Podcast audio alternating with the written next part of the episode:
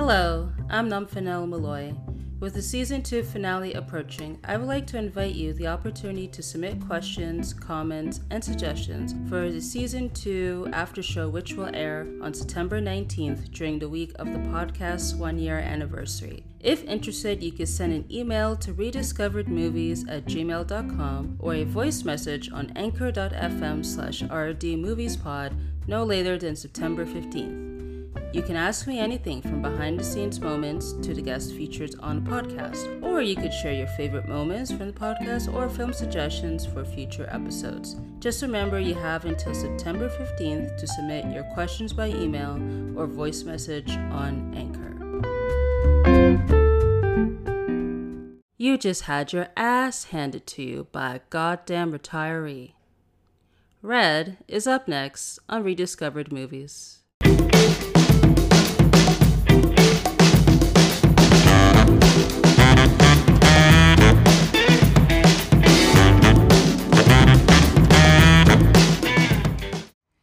Hello, welcome to a new episode of Rediscovered Movies. I'm your host, Namfanel Beloy. So, the film that I'll be discussing is Red, R E D, or Retired Extremely Dangerous. So, it's a 2010 action comedy film that's loosely based on the DC Comics limited series of the same name, created by Warren Ellis and Cully Hamner.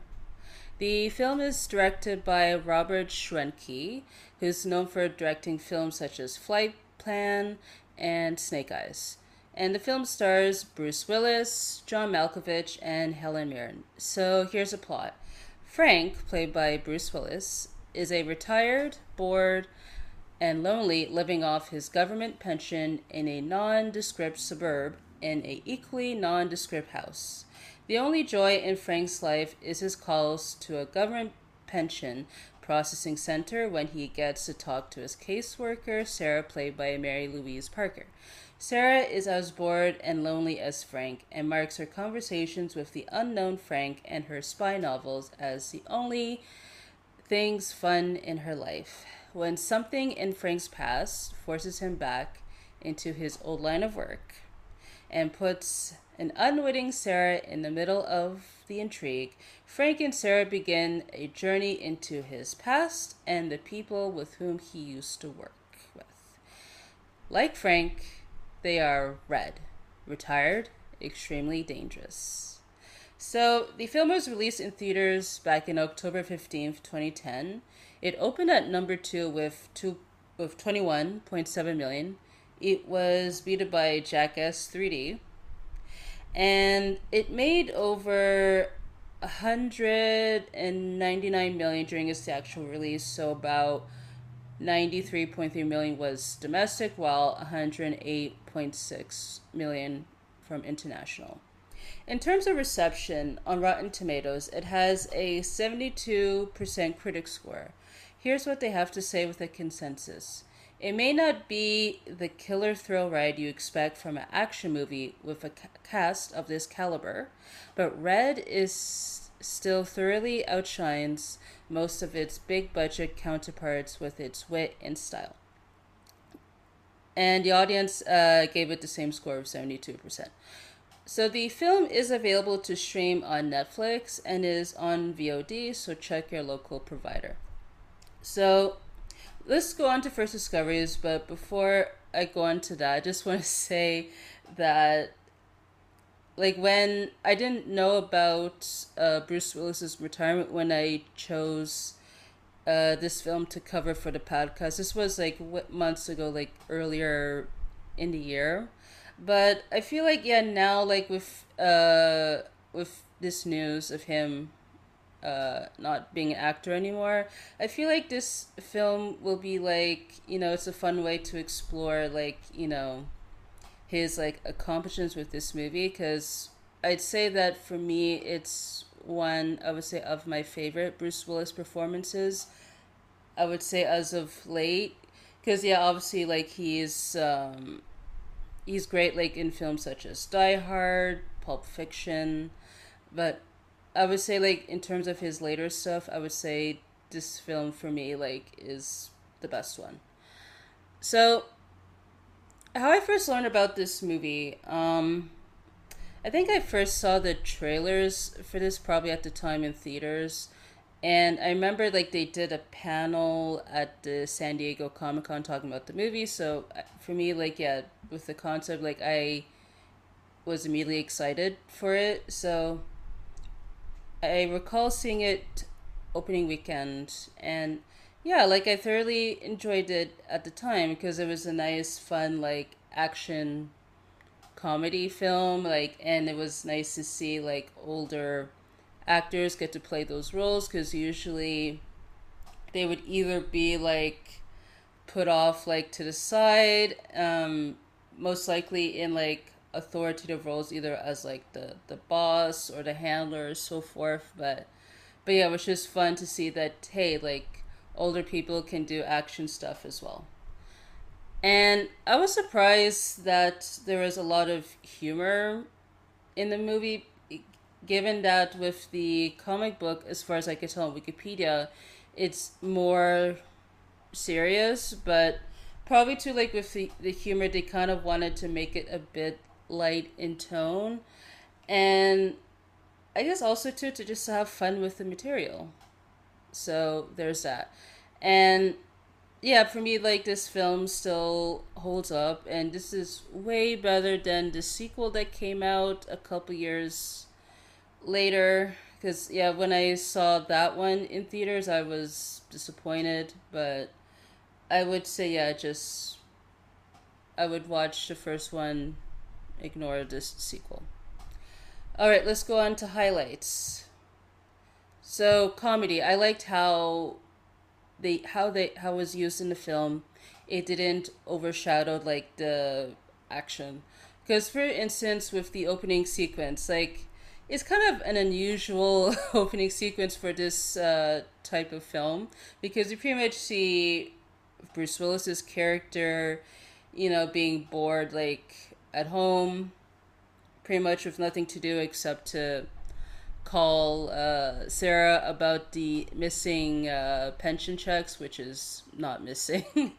um, and also, like, to trying to grow out his avocado, which has uh, three leaves, which is hilarious. And also, to, like, it's during Christmas time, I guess. And.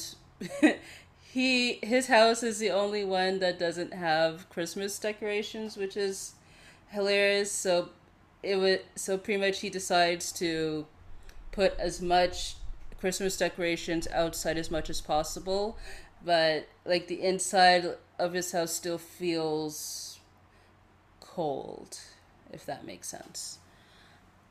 And yeah, like right when like we see like him at home like it cuts to this uh, mysterious uh, team of assassins trying to eliminate frank and then we get a glimpse of his skills uh, as a cia agent or as a hitman.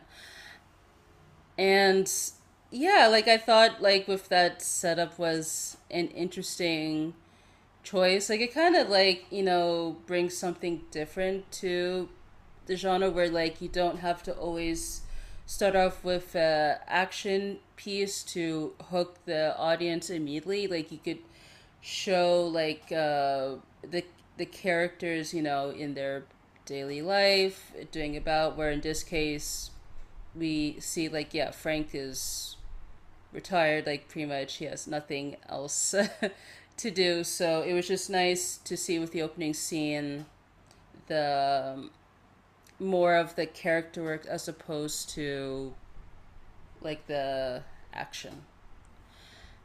The relationship between Frank and Sarah, like, I found like it was intriguing. So essentially, like, uh, they've been having phone conversations. Essentially, he claims to have like his uh, checks were missing through the mail and she would always like send them but then we see like over the phone they have like uh, chemistry where they kind of talk about her i guess her love for these cheesy like harlequin type books like with Love uh, Savage Secret, which is sounds like a cheesy title. And and then once like she like tells him about it, he immediately starts to read those books.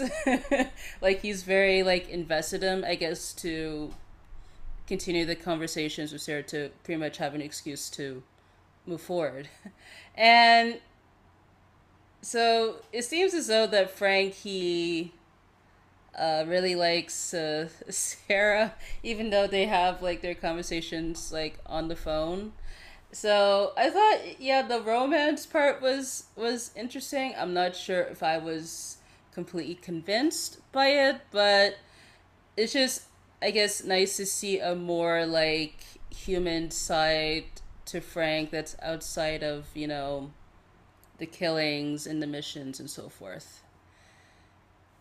And let's go on with the premise. So I like how like it focuses on retired agents they're trying to adjust to their you know new situations.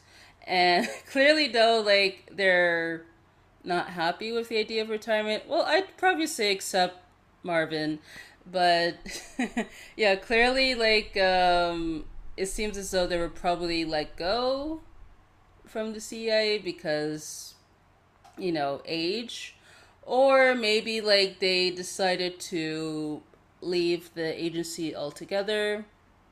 That part is unclear, but it could be either or. But once like uh, the plot um, of Frank being a target, it kind of gives them an excuse to uh, force themselves out of retirement.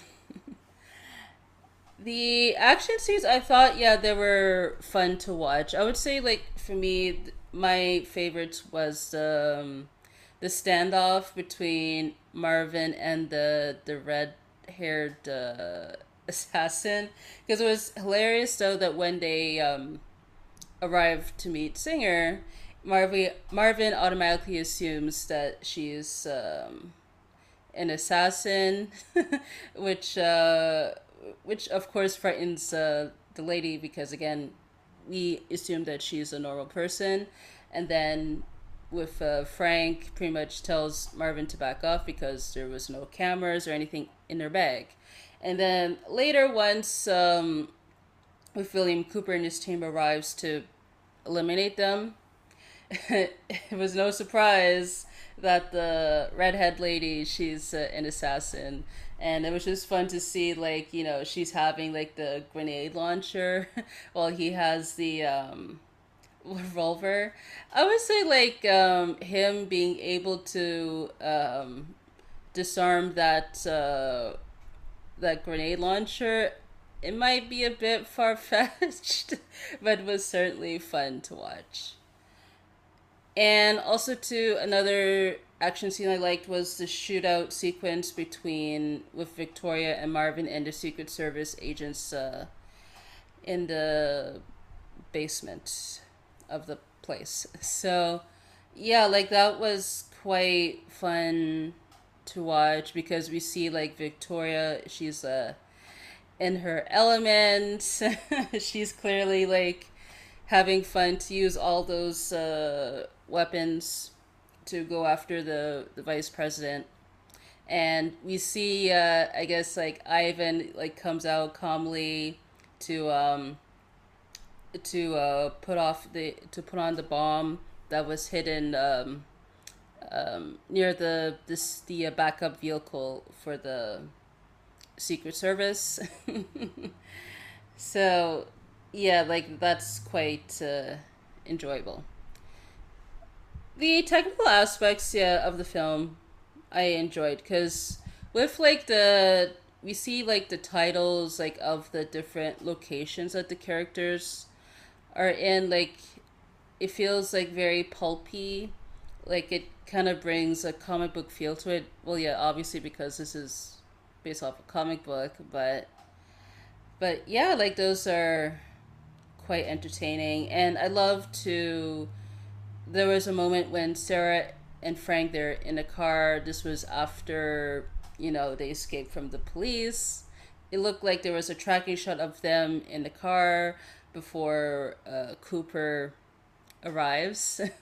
so yeah, that was cool. And also too, with that same scene, we see sort of like a a shot of Frank uh, getting out of the police car as the as a car is moving behind him.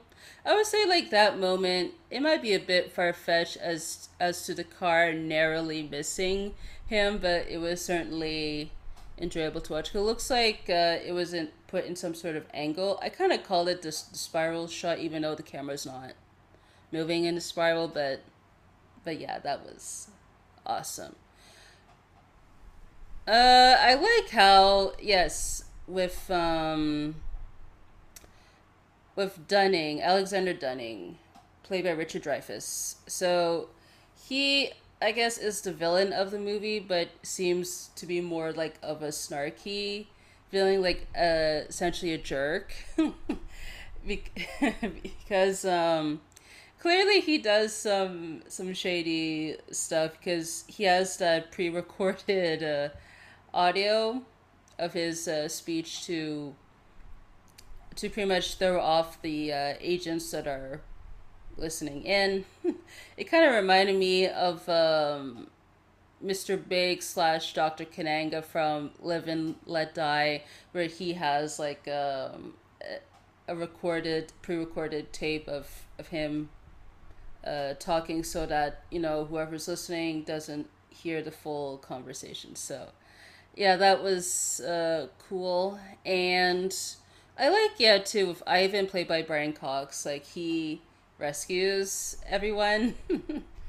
like, I don't know, in a way, it kind of like gave me similarities to um, his character, Mr. Waldman, from The Long Kiss Goodnight, which was the previous episode of the podcast. Because he pretty much, yeah, comes to the rescue in that film as well. So I don't know if that was like intentional, but that was certainly that I caught in this movie. And I would say the performances from the cast are solid. Like I enjoyed, like I said, Bruce Willis uh, in this role. Like it's not, um, I would say like uh, his his performance wasn't over the the top, but like I re- I really like enjoyed because he kind of uses his um his isms, like you know, with the quiet voice at times, but not is not afraid to uh, go up there. And obviously, like when it comes to his uh, moments, either confronting the bad guys or him hanging out with uh, the group or with Sarah, like yeah, those are fun to watch with him. And but for me, like uh, I liked uh, John Malkovich as Marvin. I would say that's uh, perfect uh, casting because essentially his character is very par- paranoid of uh, the government listening or watching or trying to take him out. and I also liked yeah to Helen Mirren's Victoria. It was certainly a departure from the typical roles that she did prior to this movie and also too, I like Karl Urban in this movie as uh, Cooper because looking at it now is certainly different from what he's known as uh, for his work in The Boys or like with the Star Trek films to an extent because here he's kind of playing like the straight man, like trying to you know do his job to you know go after Frank and co. So yeah, that was cool.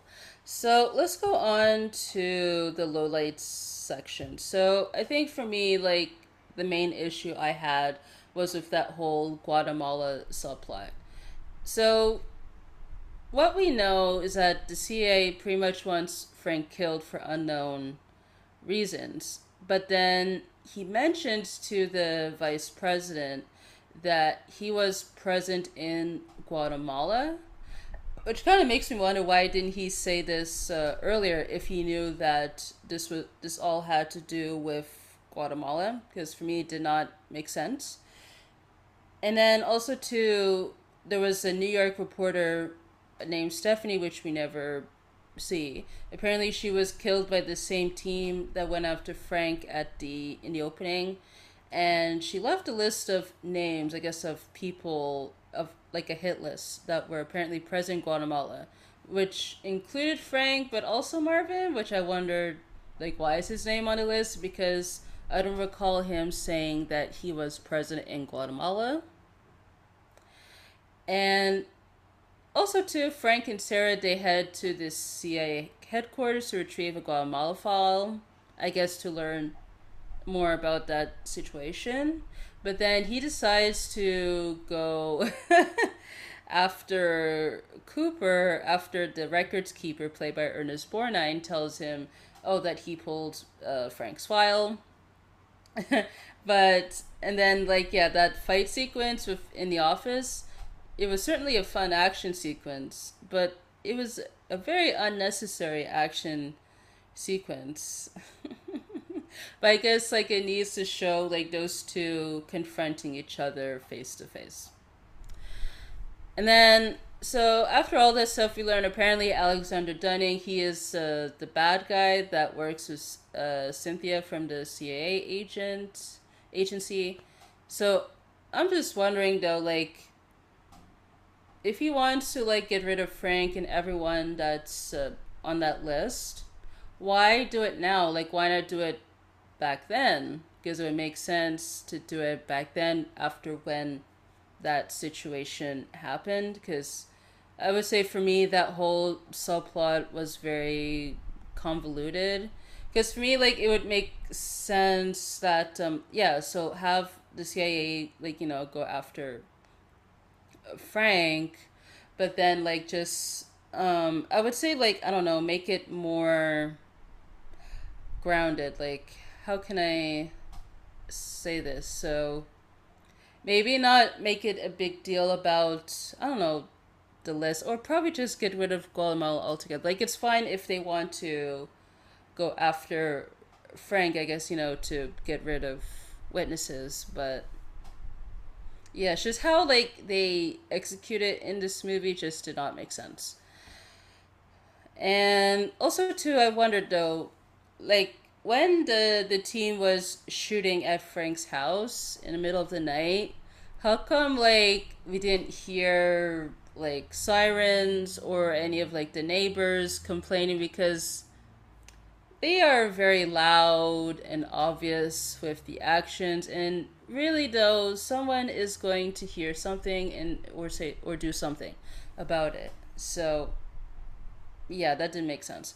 And also too like with cooper like after when he fights uh, frank in his office his arm gets broken but then we see in the following scenes he doesn't have the cast anymore. So it's amazing how fast people can heal in this movie. but with a broken arm, that takes a while to to uh, heal. So yeah, that doesn't make sense. And also too, when when they are surrounding uh, Alexander Dunning's house, I guess to move in on Frank so Joe, played by Morgan Freeman, he decides to go in his place, but then we see yeah him getting shot. So I wondered who fired the shot. Was it a rogue agent that refused to listen to orders, or was it one of uh, Dunning's people that decided to do that? Again, that was unclear. And also, too, if they wanted to kill the guy, why didn't they confirm that was actually Frank before firing the shot? Again, that doesn't make sense. I think that was just an excuse to get rid of Joe's character since he has stage four liver cancer, which again, with that, it didn't make sense on why he's able to move freely when he um, is severely ill with cancer. Yeah so i would say just more like with the the screenplay like with those issues i pointed out just did not work for me let's go on to trivia so this is apparently the first theatrical movie based off a dc property that was not made by warner brothers because we have like the Batman. The first Batman movie was from Fox, which was a spinoff from a TV series, And then you have Superman uh, from 1948, which was from Columbia Pictures, was a serial. So I saw, like, according to Wikipedia, that Summit Entertainment, which uh, distributed this movie, they optioned Red because Warner Brothers they didn't want they didn't want it. I don't know why. So, yeah, and because I think yeah, like I'm not sure like if um if they were to reboot this either as a film as a series like uh in terms of rights of either because i think summit is under lionsgate because i'm not sure if lionsgate would hold the rights now or if it will be reverted to warner brothers since they i guess own dc comics but but yeah like i think yeah this uh, material, like it certainly has the potential, I guess, to be revived again. So, yeah, like I, I, I want to see that happen. So whoever owns the rights now, just let's make that happen. So apparently, as the script um, was in the works, it it was apparently obvious that um, for those involved in production that Bruce Willis uh, was really the only person to play Frank. And I would say, yeah, like, like he did a good job with his performance, yeah, for, for sure. So I, I agree with that. And also too, on for casting note, John C. Reilly was apparently cast as Marvin, but he dropped out, and then John Malkovich replaced him. So I thought that was interesting, but like I said, I felt like with John Malkovich was perfect casting as Marvin. So probably though, like if John C. Reilly was still uh, in the role, it probably will be a diff a slightly different performance, but but hey, it is what it is. And apparently Meryl Streep, she was considered for the role of Victoria because that would certainly be an interesting choice because out of the stuff that I've seen, you know, of Meryl's. Like, I rarely see her do like action stuff. Maybe there might be the few one or two that she did. I'm not sure, but yeah, that would certainly be an interesting choice. Mm-hmm. So back to John Malkovich. So he read the first 40 pages of the script and he liked it. But he asked his agent on why he was up for the role of Frank. His agent said that he'd been reading the wrong lines and he was up for the role of Marvin instead. So that's uh, interesting. Uh, also, too, Love Savage Secret, which is the, the title of that, like I said, the cheesy Harlequin romance novel that Sarah reads, um, is say could be a composite of two romantic fiction novels written by Joan Wilder and Romancing the Stone, which I do recommend you guys check out that film. So I guess of the fiction novels would be Love's Wicked Love's Wicked Kiss and The Savage Secret. So that's interesting if that were the case. And I just want to say too, like it was certainly a missed opportunity, like because the film they could have like released like Love Savage Secret like as uh, part of merchandise for the film because yeah, like that would be interesting, like to see, like because that'll show obviously the romance between Frank and uh, Sarah, and also too, you get uh, like women to come on board to watch this movie. So yeah, because I feel like you know with with that, like you could bring both men and women, you know, in the theaters to see that movie, but I would say, yeah, that was missed opportunity for merchandise. So during filming in Toronto, the police received several phone calls about gunfire from local residents who mistook the gunshots for the real thing, so to use effects. so that was uh, interesting. and a final note the purse Victoria used as a weapon was Helen Mirren's own purse. It was given to her as a gift from Giorgio Armani, and since it went, uh, it complemented the dress she was wearing. And since it was part of the script, she asked if she could use it, and the producer said yes. So it works out. All right. Now, should this movie be rediscovered? I'm going to say yes, and I'm going to say no. I'm going to say yes because it's fun to see the act all the actors in action. I, had, I love the comic book feel that it has with the technical aspects. The performances from the cast are solid, and I feel like it's great to see this film in parts, probably in clips on YouTube. But as a whole, for me, I would say it did not work, mainly because the whole plot with Guatemala was very convoluted. Because if it just focuses on, you know, Frank being a target and him trying to figure out, you know, who's trying to go after him, instead of him, like, already knowing what's what's going on, I think yeah, that could have worked better for the film. All right, that pretty much concludes this episode of the podcast. So you can follow me on Twitter and Instagram at Numphy Malloy. You can follow the podcast on Twitter and Instagram at RD Movies Pod, and you can use the hashtag RD Movies Pod. You can answer the featured question on Spotify. Like, share, and subscribe to the podcast on your preferred platform that's available. And you could submit questions, comments, and suggestions by email, which is rediscoveredmovies at gmail.com. Or you can leave a short voice message on anchor.fm slash rdmoviespod. And if you'd like to be considered for the season two after show, please submit those no later than September 15th.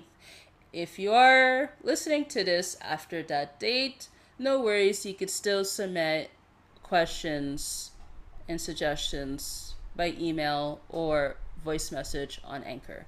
So I want to say thank you guys so much for tuning in to this episode of the podcast. Until next time.